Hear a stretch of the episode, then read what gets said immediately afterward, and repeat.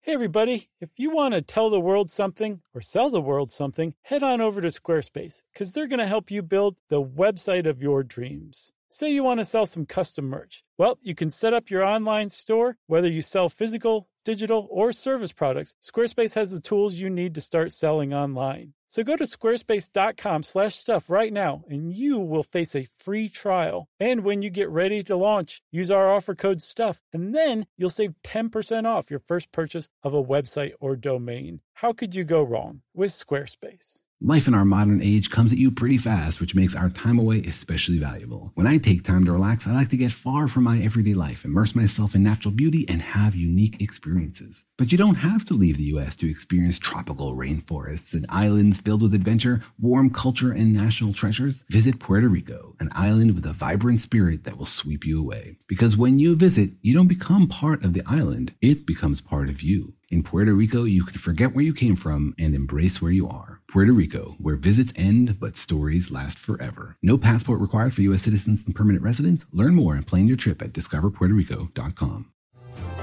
Welcome to Stuff You Should Know from HowStuffWorks.com. Hey, and welcome to the podcast. I'm Josh Clark. There's Charles W. Chuck Bryant, and there's Jerry to my right. this is stuff you should know. Why are your eyes closed? That is it creeping you out. You sound like uh, Sweaty Balls, Alec Baldwin's Yeah. Sweaty Balls skit That's a good one. from Saturday Night Live. Man, that just that wafted right over here now. I'm all mellow. You mellow? Yeah. You Irie? Yes, I love that the beginning of this article um, talks about uh, Botox.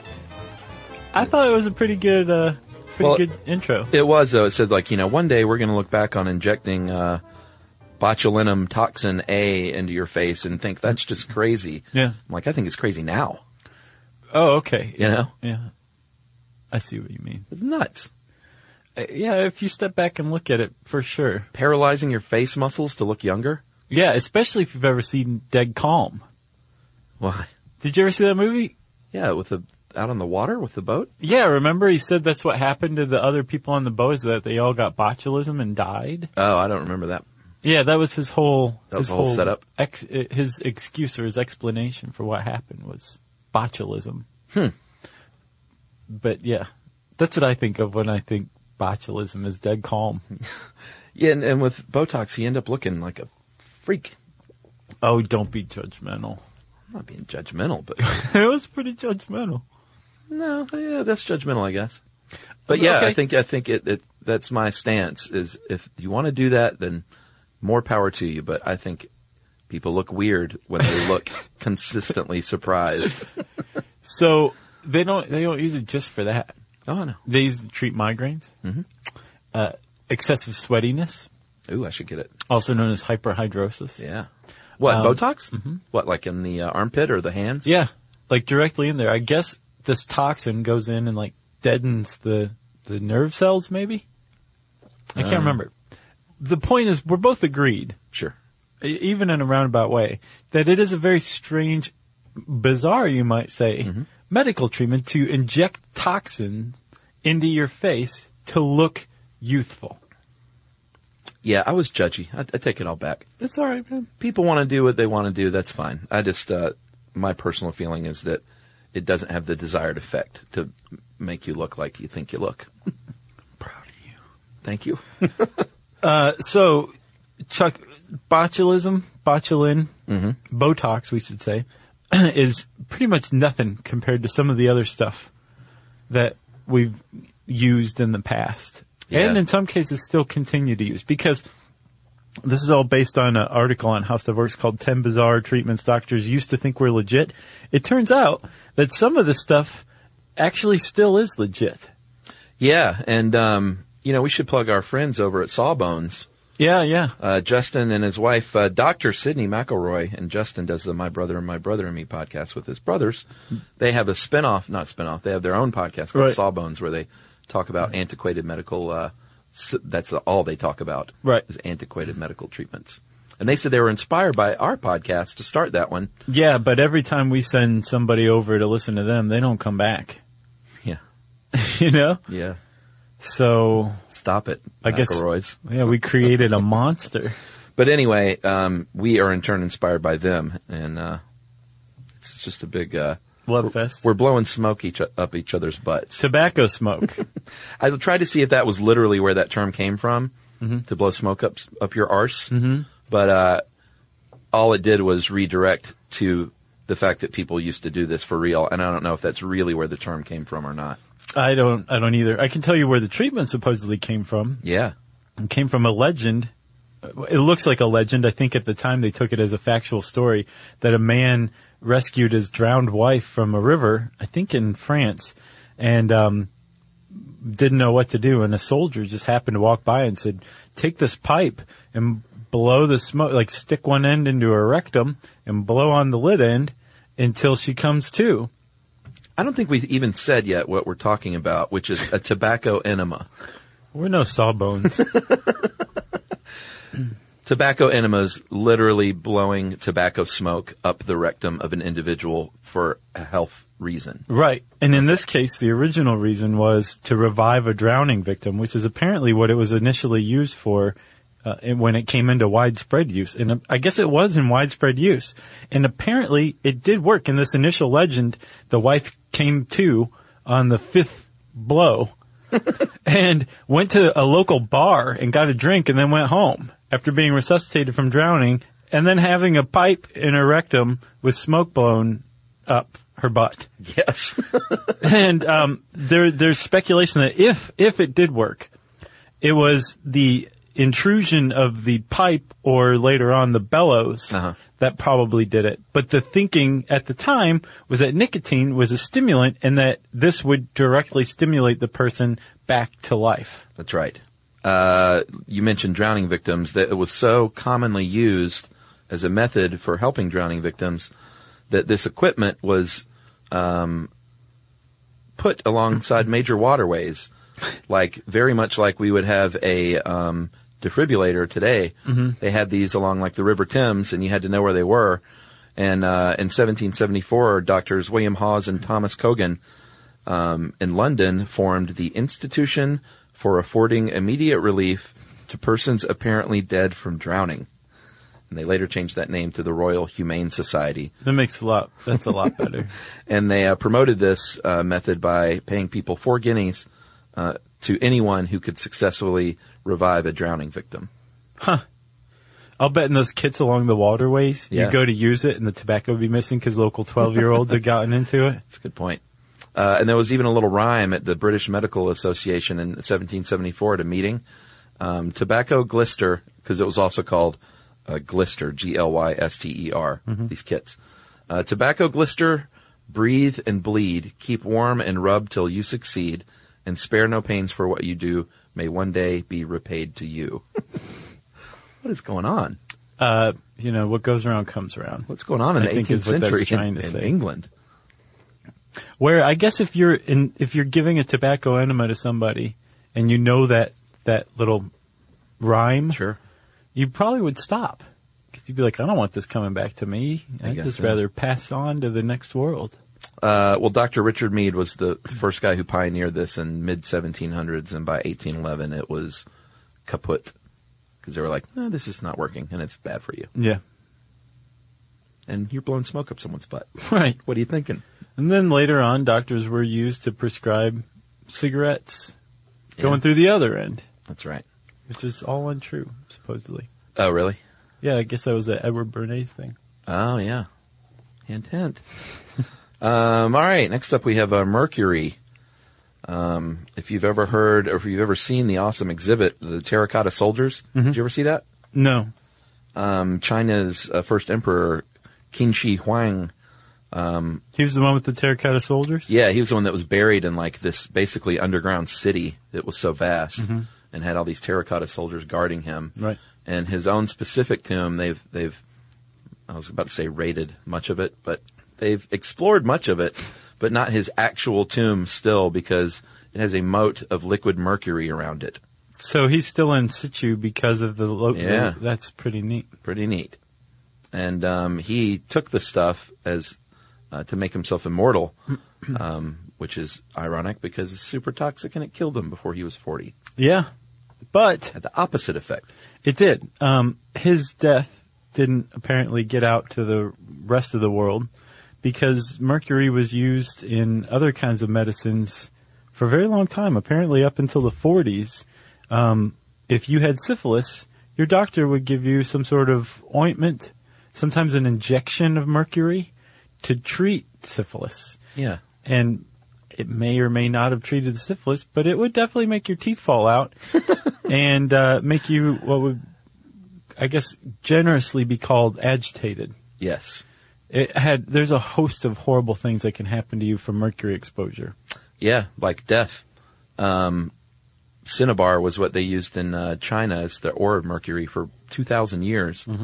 And uh, it's, it's just, I find it crazy that I know it was the first emperor of, of uh, China, so it was a long time ago, but it just seems weird that, hey, take this thing to make you live forever when it's actually one of the most toxic things you can put in your body. Yes.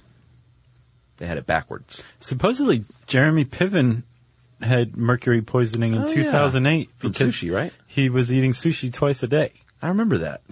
He And was then I eating heard some that. bad sushi. Mm-hmm. And then I think I remember hearing that that wasn't true, and it was maybe it was like he- made up to get out of a movie or something. I don't know. I have to look into that again. I definitely remember when that happened, though. Yeah. pretty strange. Sure. I mean, I love sushi, like Yeah. anyone. Go back and listen to our sushi podcast. Yeah.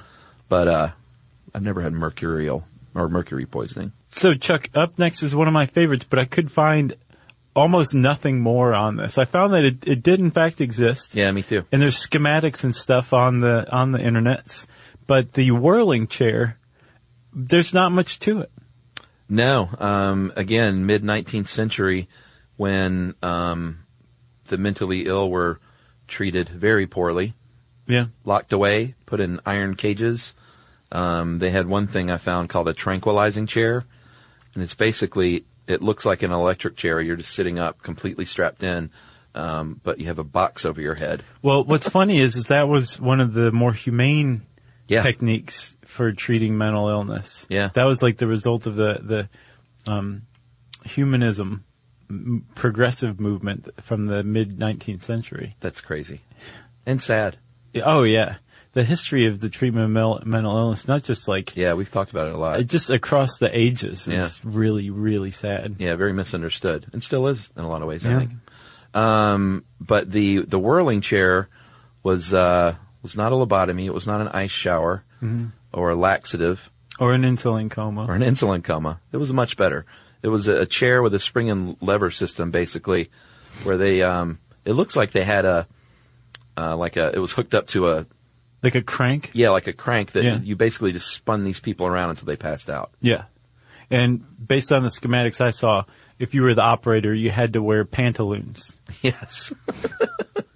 That's right. And apparently they would say uh, it would cure your schizophrenia um, because it would shuffle the contents of your brain in just the right way. Yeah. Like imagine s- s- being strapped to a chair that was spun around to where you became so dizzy that you passed out. Yeah.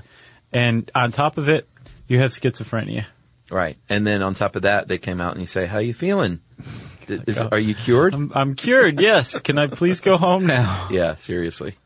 They're like, Hey, at least we're not burning you at the stake for being a witch. I wish there was more out there on that too, though. I think a lot of this stuff is just, it went the way of the dodo. So there's, you know, not much info on it.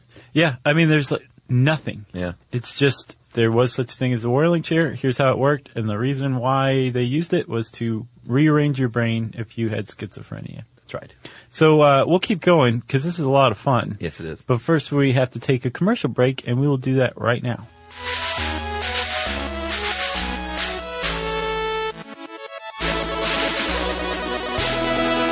Okay. I love Walker Hayes. He's amazing. He's so fun, such a great entertainer. And that's why I'm so excited that JCPenney and country music singer songwriter Walker Hayes are partnering together on a new limited time men's collection for the everyday guy. The Walker Hayes for JCPenney collection is an upbeat playlist of instant classics with laid back appeal and down home vibes. As a dad of seven kids, he knows exactly what fathers want and need when it comes to their style. This collection reflects his casually cool styles with outdoor inspired details and versatile colors.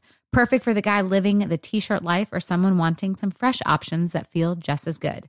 It's easy to wear affordable styles that celebrate the ultimate family man, along with the quality, durability, and sensibility dads appreciate. Available online Saturday, May 4th at jcp.com and in store Thursday, May 16th, just in time for Father's Day. Limited time only. JCPenney, make it count. Today I'm going to give you some straightforward advice on how to deal with naughty kids. How about instead of timeouts, time ins? Time for you to start paying some bills.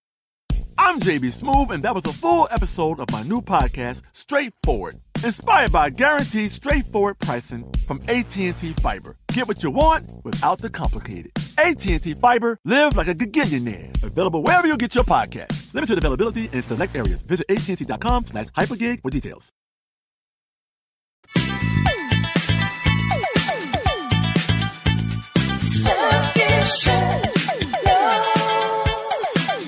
And we're back, Chuck.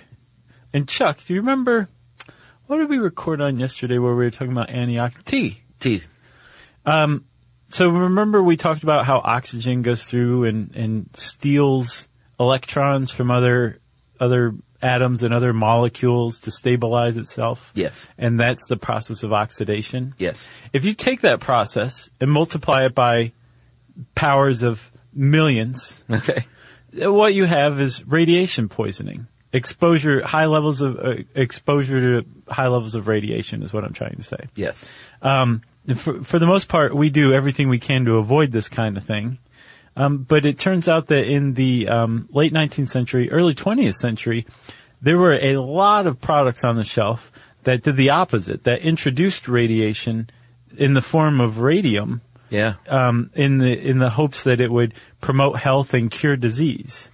Yeah, uh, Mary and Pierre Curie discovered it in 1898, and by 1910, um, the U.S. was manufacturing synthetic radium Yeah. uh, to use in such things like um, radium chocolata Yeah. from Birkin Brown. It was uh, or radium bread from the Hitman Block Bakery. Radium It was bread. bread baked with radium water, and popular until 1936. And radium water was a big thing. The reason why it was a big thing, apparently it kicked all of this off because there are natural spas in places like Hot Springs, Arkansas. Mm-hmm. Um, and somebody started investigating the waters and found radon there. And they said, well, radon, that's radioactive. Where can we find that? And they said, how about radium? So they started putting radium in everything. Yeah, they had. Uh, here's some of the other products, and you can look these up. They're a lot of fun when you look at these old school ads. You know, uh, for the Revigator, it was a um, a radium lace bucket basically uh, with a little spigot. It's like a little water tank. that would hold your water. So it just introduced radiation to you- whatever water you put in. Yep, or you could get what they call the radium coin that you could just drop like an Alka-Seltzer into your water. Oh, nice. um, there was the Radium Scope, which was a toy in 1942 that uh, offered the luminescence, and the ad also said it also doubles as a wonderful nightlight because it glows. No. Oh yeah, it Wow. was for kids. Wow. Uh, toothpaste um, but from a man named Alfred Curie, who was no relation, really? even though he used that to his advantage. I'm sure. the Curie name, and he also um, had the Faux Radia brand of cosmetics. Uh, rejuvenates and brightens the skin. This also kind of brings to focus why little kids' chemistry sets frequently included radioactive materials, like in the middle of the 20th century. Because it glowed? Well, no, because like the, you could get it in water if you wanted to, or cosmetics, or contraceptives, or chocolate. So why wouldn't you put it in a kid's chemistry set too? Sure. So before I didn't understand that. Now Right. I understand. so supposedly the trend really started to die off in the 30s, though, um, thanks to something called Radithor. And Radithor was a little uh, tincture that you would take, these little uh, couple fluid ounce bottles that were highly radioactive. They had just tons of radium in them. And what I guess one of the owners or one of the investors in the company, his name was uh, Eben Byers. He was a pro golfer too, I believe. um, he very publicly died of radiation poisoning because he drank three bottles of this stuff a day. Wow. So after that, the public was like, maybe we shouldn't be doing this anymore. Well, another thing they used it for uh, between 1917 and 1926, the U.S. Radium Corporation um, used luminous paint to paint clocks, uh, clock faces, Oh, yeah. so you could see them. Yeah. And uh, workers were even taught to shape paintbrushes with their mouths to maintain a finer point. So they were sticking the Oh, yeah. paintbrushes with the paint on them in their mouth. Man. And uh, they encouraged them to paint their nails, their teeth, uh, and to ingest it. But management suspiciously always stayed away and avoided exposure themselves. And I know there were a bunch of uh, lawsuits because of that.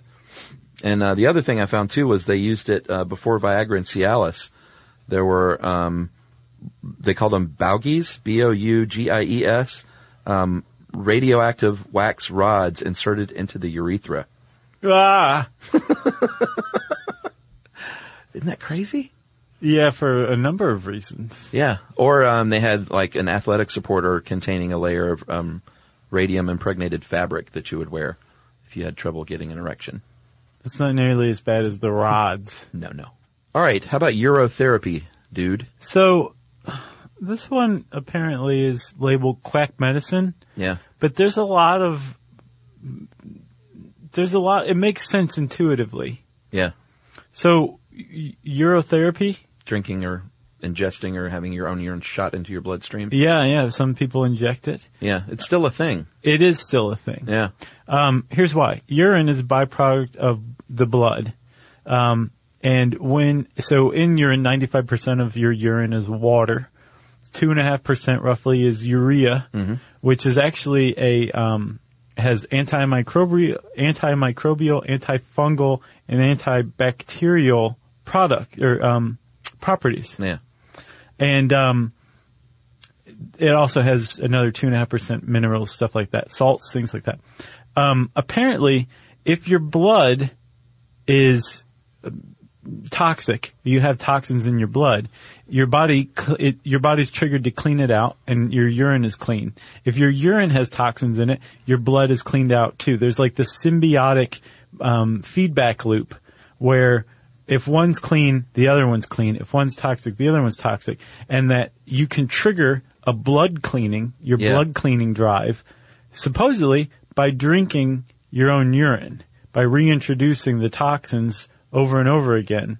Um, your blood could be conceivably cleaner. That's the thinking behind this. Yeah. And there's actually, i i again, intuitively, it makes sense. Yeah, they, they, some people still think it can stimulate uh, your immune system and actually fight cancer Exactly. basically by making your, your body, basically your immune system react more vigorously. Right. Um, It's like running it through the ringer on purpose. yeah, the problem is, is there's no evidence behind it. Exactly. Uh, there have been individual reports um, of it stopping cancer growth, but no scientific evidence um, has come out in favor of it. But people still do it. Yeah, and there's also been tons of uh, stories about people surviving for days and weeks by drinking their own urine after being trapped in like a collapsed hotel or something like that. Um, Right. But yeah, there's still I there's still I guess pockets of people who engage in urine therapy. Yeah, and um, also we should mention it is does not help your jellyfish sting either. I so. did, I did a don't be dumb on that. oh, really? it actually definitely makes your jellyfish sting worse. Yeah, that's another one of those things. Like, why do people say that if it makes it worse? I I don't know. was on an I- episode of Friends, for God's sake. I know. Uh-huh. You know? And they propagated the lie. Jerks. Who peed on who? I can't remember. I think, uh, Didn't they all pee on Monica? yeah, I think Monica got peed on, but I don't know if it was everybody. Maybe it was everybody. Of course, they didn't show it. It probably wouldn't have been. I don't know. Yeah, I think it was. Yeah. Courtney Cox. All right, this next one, um, bit of a warning. It is sexual in nature. So uh, if you're listening, maybe you should go ask your mom or dad if you should continue listening. If you're a, a child, Yeah, an honest kid. Or no, if you're an adult, You should- call up your elderly mother or father. Yeah. Say, can I listen to something about the female orgasm? right? Which supposedly, apparently, for especially in the Victorian age, but for centuries before that, um, was widely considered not to exist. Yeah. right? Um, but strangely, there was a medical procedure that women would undergo called um, a pelvic massage. Yes. To treat, I don't think we even said hysteria. Right. uh, because women were hysterical, quote unquote. Right. They couldn't have orgasms, but they could have hysteria. Yeah. Which we should point out what hysteria was is uh, normal female sexuality. Okay. We know that now. Right. But back then it was hysteria. So f- somehow, somewhere along the way, and apparently there's, um, there's evidence that in ancient Greece, the pelvic massage was carried out. Yeah. But in the Victorian age, you would go to your doctor if you're a woman and get a pelvic massage, and then you would be brought to what was called hysterical paroxysm, which is Orgasm. You making me which say it? which didn't exist. That's right. Uh, they also, it was hysteria or wandering womb, um, was what it was also called. Well, wandering room was different. Oh, it was? Yeah, that was like um, the idea, and apparently Hippocrates either at, at least espoused it if he didn't come up with it. That was the idea that the womb or the uterus floated freely inside the Oh, woman. okay. And if it moved around too far, it could cause all sorts of other problems. Gotcha. So it's different than hysteria. But the treatment was the same, Yes. which was bringing a woman to climax. Right. A doctor. A hysterical paroxysm. Yes, and the doctor would do this um, initially uh, using his hands. And um, you know, I read one article from the New York Times about it, and it said there is no evidence that the male physicians enjoyed this. On the contrary, uh, this male elite sought every opportunity to substitute uh, other devices, um, or have the husband or midwife uh, come in and you know take care of business for them. Gotcha. So uh, it wasn't some pervy doctor. There's just a lot of misunderstanding going on at the time. Uh, they said all, o- all over. They said by the end of the 19th century, 75% of women suffered from hysteria, uh, which can also be read as 75% of American women were normal sexual human beings. Right. And I guess the other 25% were just repressed and didn't know they should be or could be normal sexual human beings. Mm-hmm. Right. So it's just crazy they call it hysteria. It's um and that it went up until the 1920s. So you were saying that, that doctors were looking for any kind of substitute they could get their hands on. Yeah. Well, apparently in the late 19th century, somebody introduced the vibrator. After that, it, it became a medical device originally when it was introduced, right? Yeah, because it brought that uh, time to achieve the hysterical paroxysm down from anywhere up to an hour down to about 10 minutes, Yep. um, ideally. And um, you could buy them at Sears and Roebuck, you know. It was, like you said, a medical device. And uh, women loved them. And uh, by the 1920s, they started to appear in erotic films, and that's when people were like, oh, well, this is not something we should use. This is no longer a medical device. Yeah, which is interesting. It's all sort of backwards, isn't it? So this one to me, Chuck, the next one, leeches. Yeah, we talked a little bit about medical leeches before because they are still around, um, which is kind of hard to believe if you've never heard that little tidbit.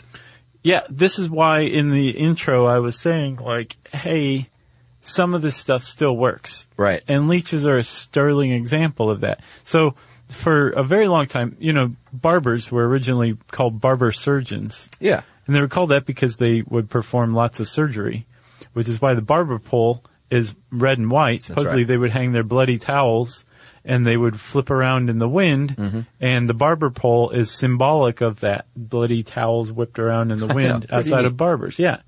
Supposedly. That's the legend as far as I know. I, th- I think it's true. I believe it. But one of the things that barbers would engage in was bloodletting. Yeah. Um, you remember the old Saturday Night Live skit with Steve Martin years ago? He was a barber. You know, this is in the 70s, I think, Mm-hmm. when he was a guest. And uh, people would come in for everything, and he's like, "You just need a good bleeding, like everything under the sun." People would come in for. Yeah. let's just put a lancet in there and open up a vein. Right. see what happens. Yeah. And that's basically what they did. They would, you know, it was, it was a more spiritual thing, like the evil spirits would be out Yeah. through your blood. Or like we mentioned in the anesthesia episode, they would use that for anesthesia. Yeah. In, induce stupor for, through blood loss.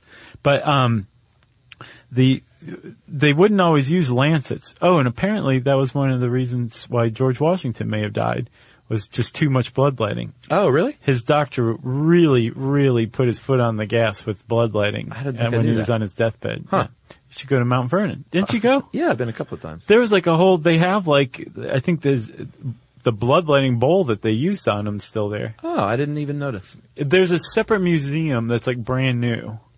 I went to all that stuff. Th- Is that where it is? Yeah, but the, I mean, you know, there's the bed that he died in right yeah. there. Yeah. You can go lay in it. Bloodletting bowls right there. yes. Yeah. You can't go lay in it. Um, but the, uh, the, it, rather than lancets, they would also sometimes use, or very frequently use leeches. Wh- And they've been using them for thousands of years, apparently, for bloodletting. Yeah, and uh, this was back when they practiced what was known as humoral medicine, uh, based on the four humors in the body, Mm-hmm. which is everyone knows because of the popular T-shirt we sell: uh, phlegm, yellow bile, black bile, and blood. Are the four humors? Right. What t-shirt do we sell? I was just kidding. We should Ah. have one. Yeah, totally. The four humors. Just have that on there, and then SYSK on the front. Okay. We could be a big seller. Yeah, sure. Who doesn't want a shirt that says black bile and phlegm? Yeah, phlegm. um, so with bloodletting or with using leeches for bloodletting, uh, everyone who I think it was the the Indians originally from India Yeah. uh, who came up with this using leeches for bloodletting, and they were really onto something. Sure. Because, like you said, medical leeches are still in use today here in the United States. They are an FDA approved medical device. That's right. And leeches secrete something called hirud, hir, hirudin. Mm-hmm. That's what I'm going with, hirudin. Hirudin? H-I-R-U-D-I-N. I'll bet the guys from Sawbones would have said it right. um, and in, in their saliva, you will find hirudin, and hirudin is an anticoagulant. Mm-hmm. Or no, it's a coagulant, so it keeps you from bleeding to death. Right. Um, it, it has antibiotic properties. Okay. It's a numbing agent and it's a vasodilator, right? Yeah. Which means that it relaxes your, your blood so it can flow more freely. That's right. But it also is an anticoagulant so you don't bleed to death. A coagulant. All of this in leech saliva. Yeah. And they use it today, um, for like skin grafts Uh-huh. and for, um, uh, when they reattach limbs, that kind of thing. Yeah, I think we had someone even write in and send us pictures of their medical leeches. Yeah. Which are in little vials.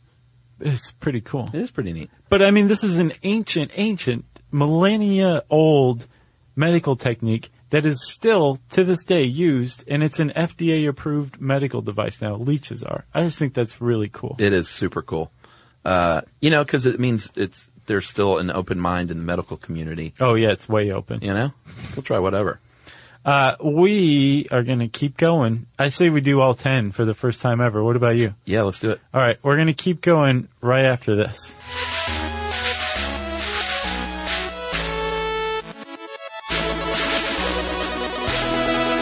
Okay. I love Walker Hayes. He's amazing. He's so fun, such a great entertainer. And that's why I'm so excited that JCPenney and country music singer songwriter Walker Hayes are partnering together on a new limited time men's collection for the everyday guy. The Walker Hayes for JCPenney collection is an upbeat playlist of instant classics with laid back appeal and down home vibes. As a dad of seven kids, he knows exactly what fathers want and need when it comes to their style. This collection reflects his casually cool styles with outdoor inspired details and versatile colors. Perfect for the guy living the t shirt life or someone wanting some fresh options that feel just as good. It's easy to wear affordable styles that celebrate the ultimate family man, along with the quality, durability, and sensibility dads appreciate.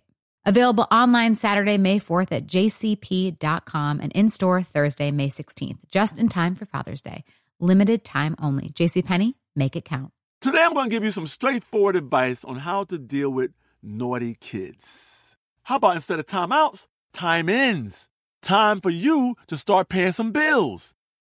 I'm JB Smooth, and that was a full episode of my new podcast, Straightforward, inspired by guaranteed straightforward pricing from AT&T Fiber. Get what you want without the complicated. AT&T Fiber, live like a gigillionaire. Available wherever you get your podcast. Limited availability in select areas. Visit AT&T.com slash hypergig for details.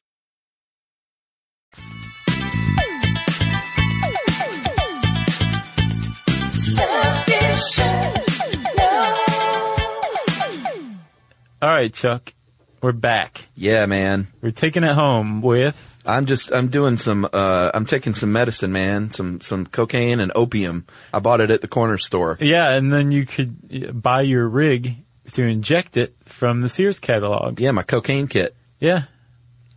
and scene. So, were we doing a scene? I was playing myself.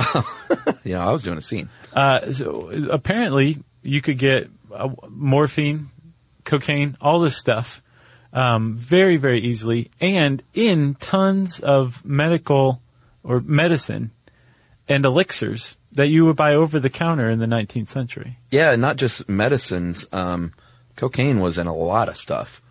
Um, most notably Coca Cola at first. Um, Oh, yeah. cocaine tooth drops. You Give your kids. Mm-hmm. Yeah. Cocaine throat lozenges. We did. You just reminded me. We did a gallery. There's a gallery on stuff you should know, uh, like um, You have the cocaine poster, right? The the kid. Uh, yeah, cocaine tooth drops. Yeah. Um, it's it's like crazy medical ads or medicine pharmaceutical ads from yesteryear. We'll put that up when this is released. Yeah. It's good stuff. Yeah, but that one's in there, the cocaine tooth drops, and I it's got know. like a little kid playing happy because he's on cocaine. Yeah, playing vigorously. And look at this kid. Did you see uh, Mrs. Winslow's soothing syrup for teething children? I did. Look at how wasted that kid is. Yeah, he can't even pick his head up off the pillow. It's hilarious. His eyes are half lidded. He's Yeah. like, I love teething. Um, for the throat lozenges, the ad says, uh, indispensable for singers, teachers, and orators to quiet a sore throat. And to quiet the demons in your head. yeah, basi- or to add the demons in your head. Or how about this? Cocaine wine. Uh, the coca wine market was really big. Um, I've not heard of that. yeah, the Vin Mariana was the most recognized and most popular brand at the time, but there were a lot of them. Uh, and that's just cocaine. We also talked about opium. Um, there was something, I saw another ad for something called Stickney and Pores, uh, Paragoric, and McCormick made that, the popular spice maker. And they even have the recommended doses for infants, children, and adults. and it was 46% alcohol and the rest was opium. Wow. 92 proof. Man. And I can't Oh, remember. is that laudanum or laudanum? Oh, laudanum? Yeah. No. But that was like an Well, opium alcohol mix, right? Yeah, maybe I guess it was laudanum. Is that how you say it? Laudanum? Yeah, I think so. Gotcha. It's not the same as dilaudid, right? It's Right. different. But Dilaudid is an opiate, but it's like a, a it's just a straight up opiate that's used for medicine. Yeah, I mean, it's crazy. People just used to like put a few drops under their tongue Right. and like it would Start soothe the your day. child. Or like, uh, I know we've talked about the, um, Soderbergh's TV show, uh, Oh, the Nick. The Nick. is that on still? I don't know. I haven't kept up with it lately, but the, in the opening episodes, I mean, the doctor, what's his face, is like shooting cocaine between his toes Yeah. on a daily basis. I watched Ed Wood again the other day. First of all, it's even better than Yeah. ever. It's a great movie. Bill Murray, so great. Yeah. Yeah. Uh, and then uh, I've I forgot Martin Landau's like a junkie in it. Yeah. He's a opium fiend. What, what- yeah, yeah. But Yeah. He, he injects it using his Sears and Roebuck opium injection kit. Oh, was it Sears and Uh, Roebuck? no, but probably. yeah, they used to sell lots of crazy things. mm-hmm. Uh, so yeah, strong drugs available over the counter Yeah. until people wised up Uh, and started making strong drugs, uh, pharmaceutical style. right. Yeah, They're like, you can't have this anymore unless you come to the hospital. exactly. then we'll hook you up. Uh, how about trepanation, man? Which you pointed out we talked about before in the lobotomy episode. I think so. It's, it's- I know we've mentioned it at some point because we talked about the movie Pie, yeah. where um, spoiler alert, Oh yeah, big spoiler. that's how it ends. Yeah, well, Self-trepanation. It turns out that um, people have done that. There's a guy named um, Bart Hughes who was a, uh, I guess, kind of like a crazy genius from the 1960s. We're just crazy. He decided that um, our brains originally were constructed for us to be walking on all fours, and once we started walking upright, the blood supply to our brain was diminished. Makes sense in a weird way. He also decided that our skulls had grown to decrease blood flow in the brain. Mm-hmm. Yeah. And that the best way to uh, counteract this was to cut a hole in your skull to allow more blood flow. Yeah, that's what trepanation is: is drilling a hole in your skull. Right. Or cutting a whole piece, Yeah. a square, a circle, like removing a sizable chunk. There's um, evidence of trepanation that goes back thousands of years. like 10,000 years. Yeah. And some of these skulls show almost half the skull removed. But what's crazy is with trepanation, including Bart Hughes' own self trepanation, the patient frequently survived. Mm-hmm. Yeah. And this is long before anesthesia. We're talking again 10,000 years ago, um, where people were basically held down and uh, somebody in say Peru or Mesoamerica or India or Russia, all over the place. This this practice was carried out. Yeah. They would grab an obsidian rock and start shaving away at the scalp and then basically chisel out a portion of the skull and remove it to allow the brain to um well either to allow evil spirits out Yeah, back then that was more of the line of thought. or it's possible that they were treating an injury and this would reduce brain swelling. Uh, I found a great article in Vice. Um, they did an interview with Amanda Fielding, who in the 1970s trepanned herself. Uh. she was a follower of Bart Hughes, I'll bet. She was, I think. Uh, she's the director of the Beckley Foundation, um, who does research into consciousness, man. And um, she actually made a little film of her doing it Right. that you can watch.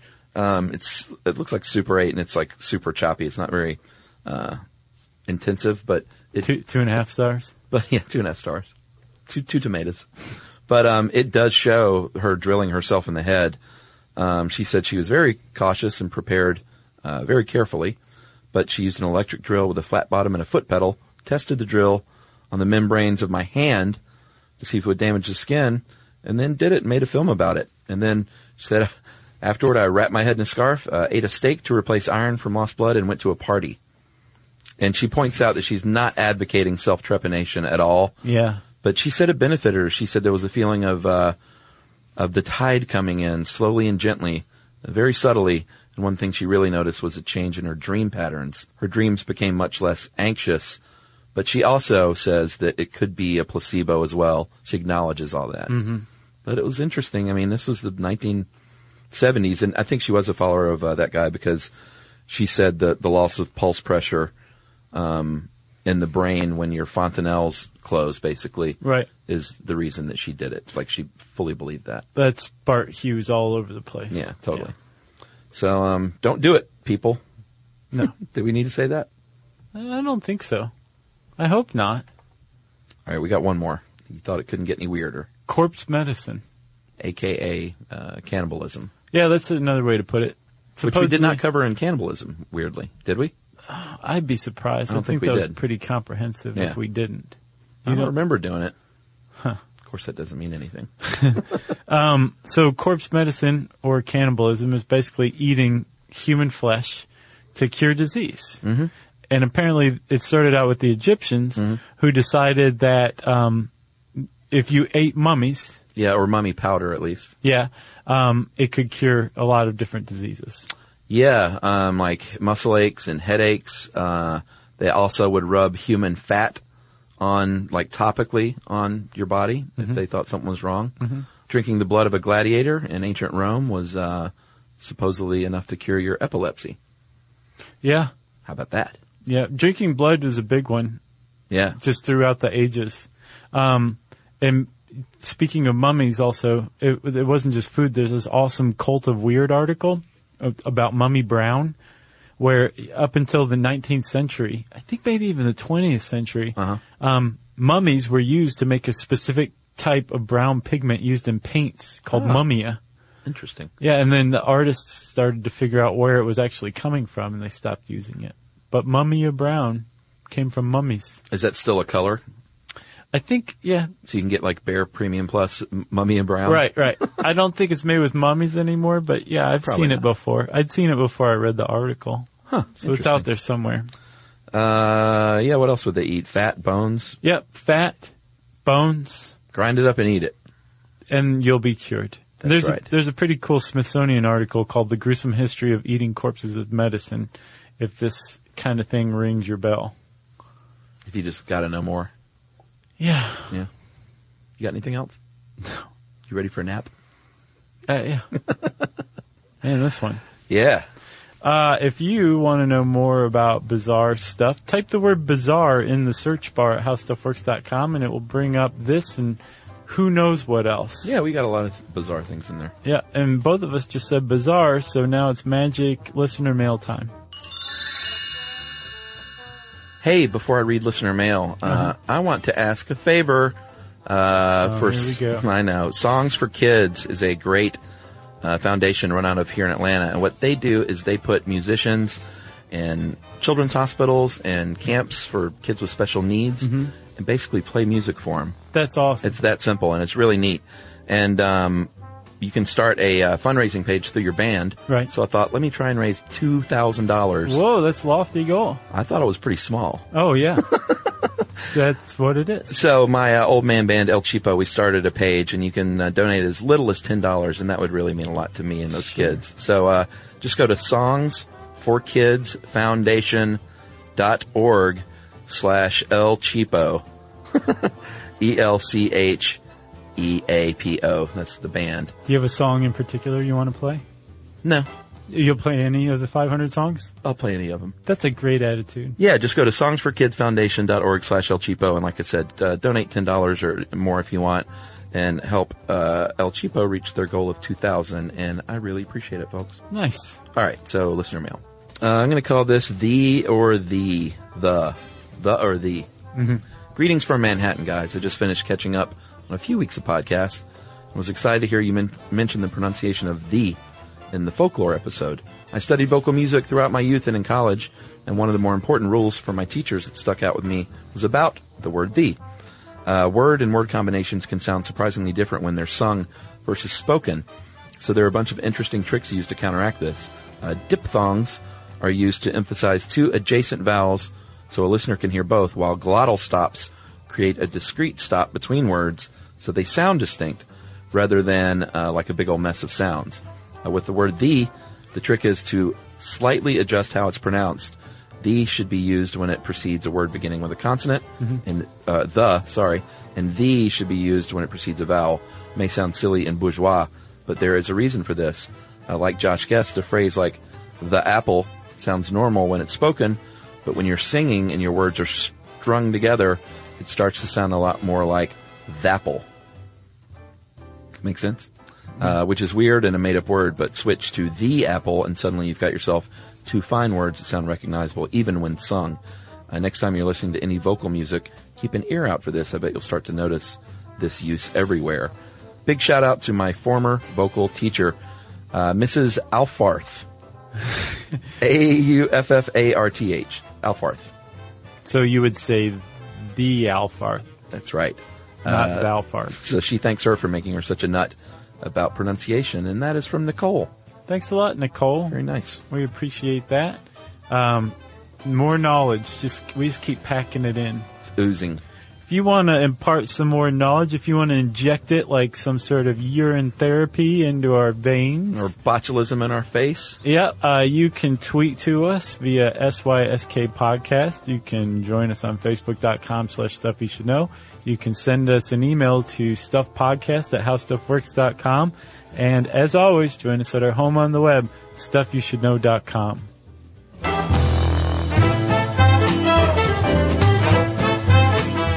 For more on this and thousands of other topics, visit howstuffworks.com.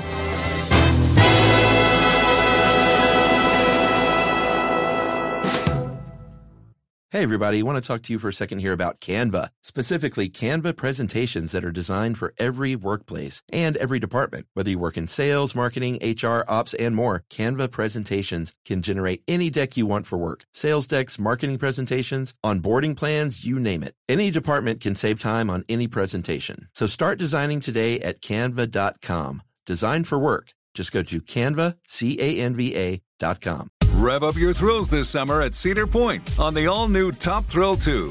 Drive the sky on the world's tallest and fastest triple launch vertical speedway.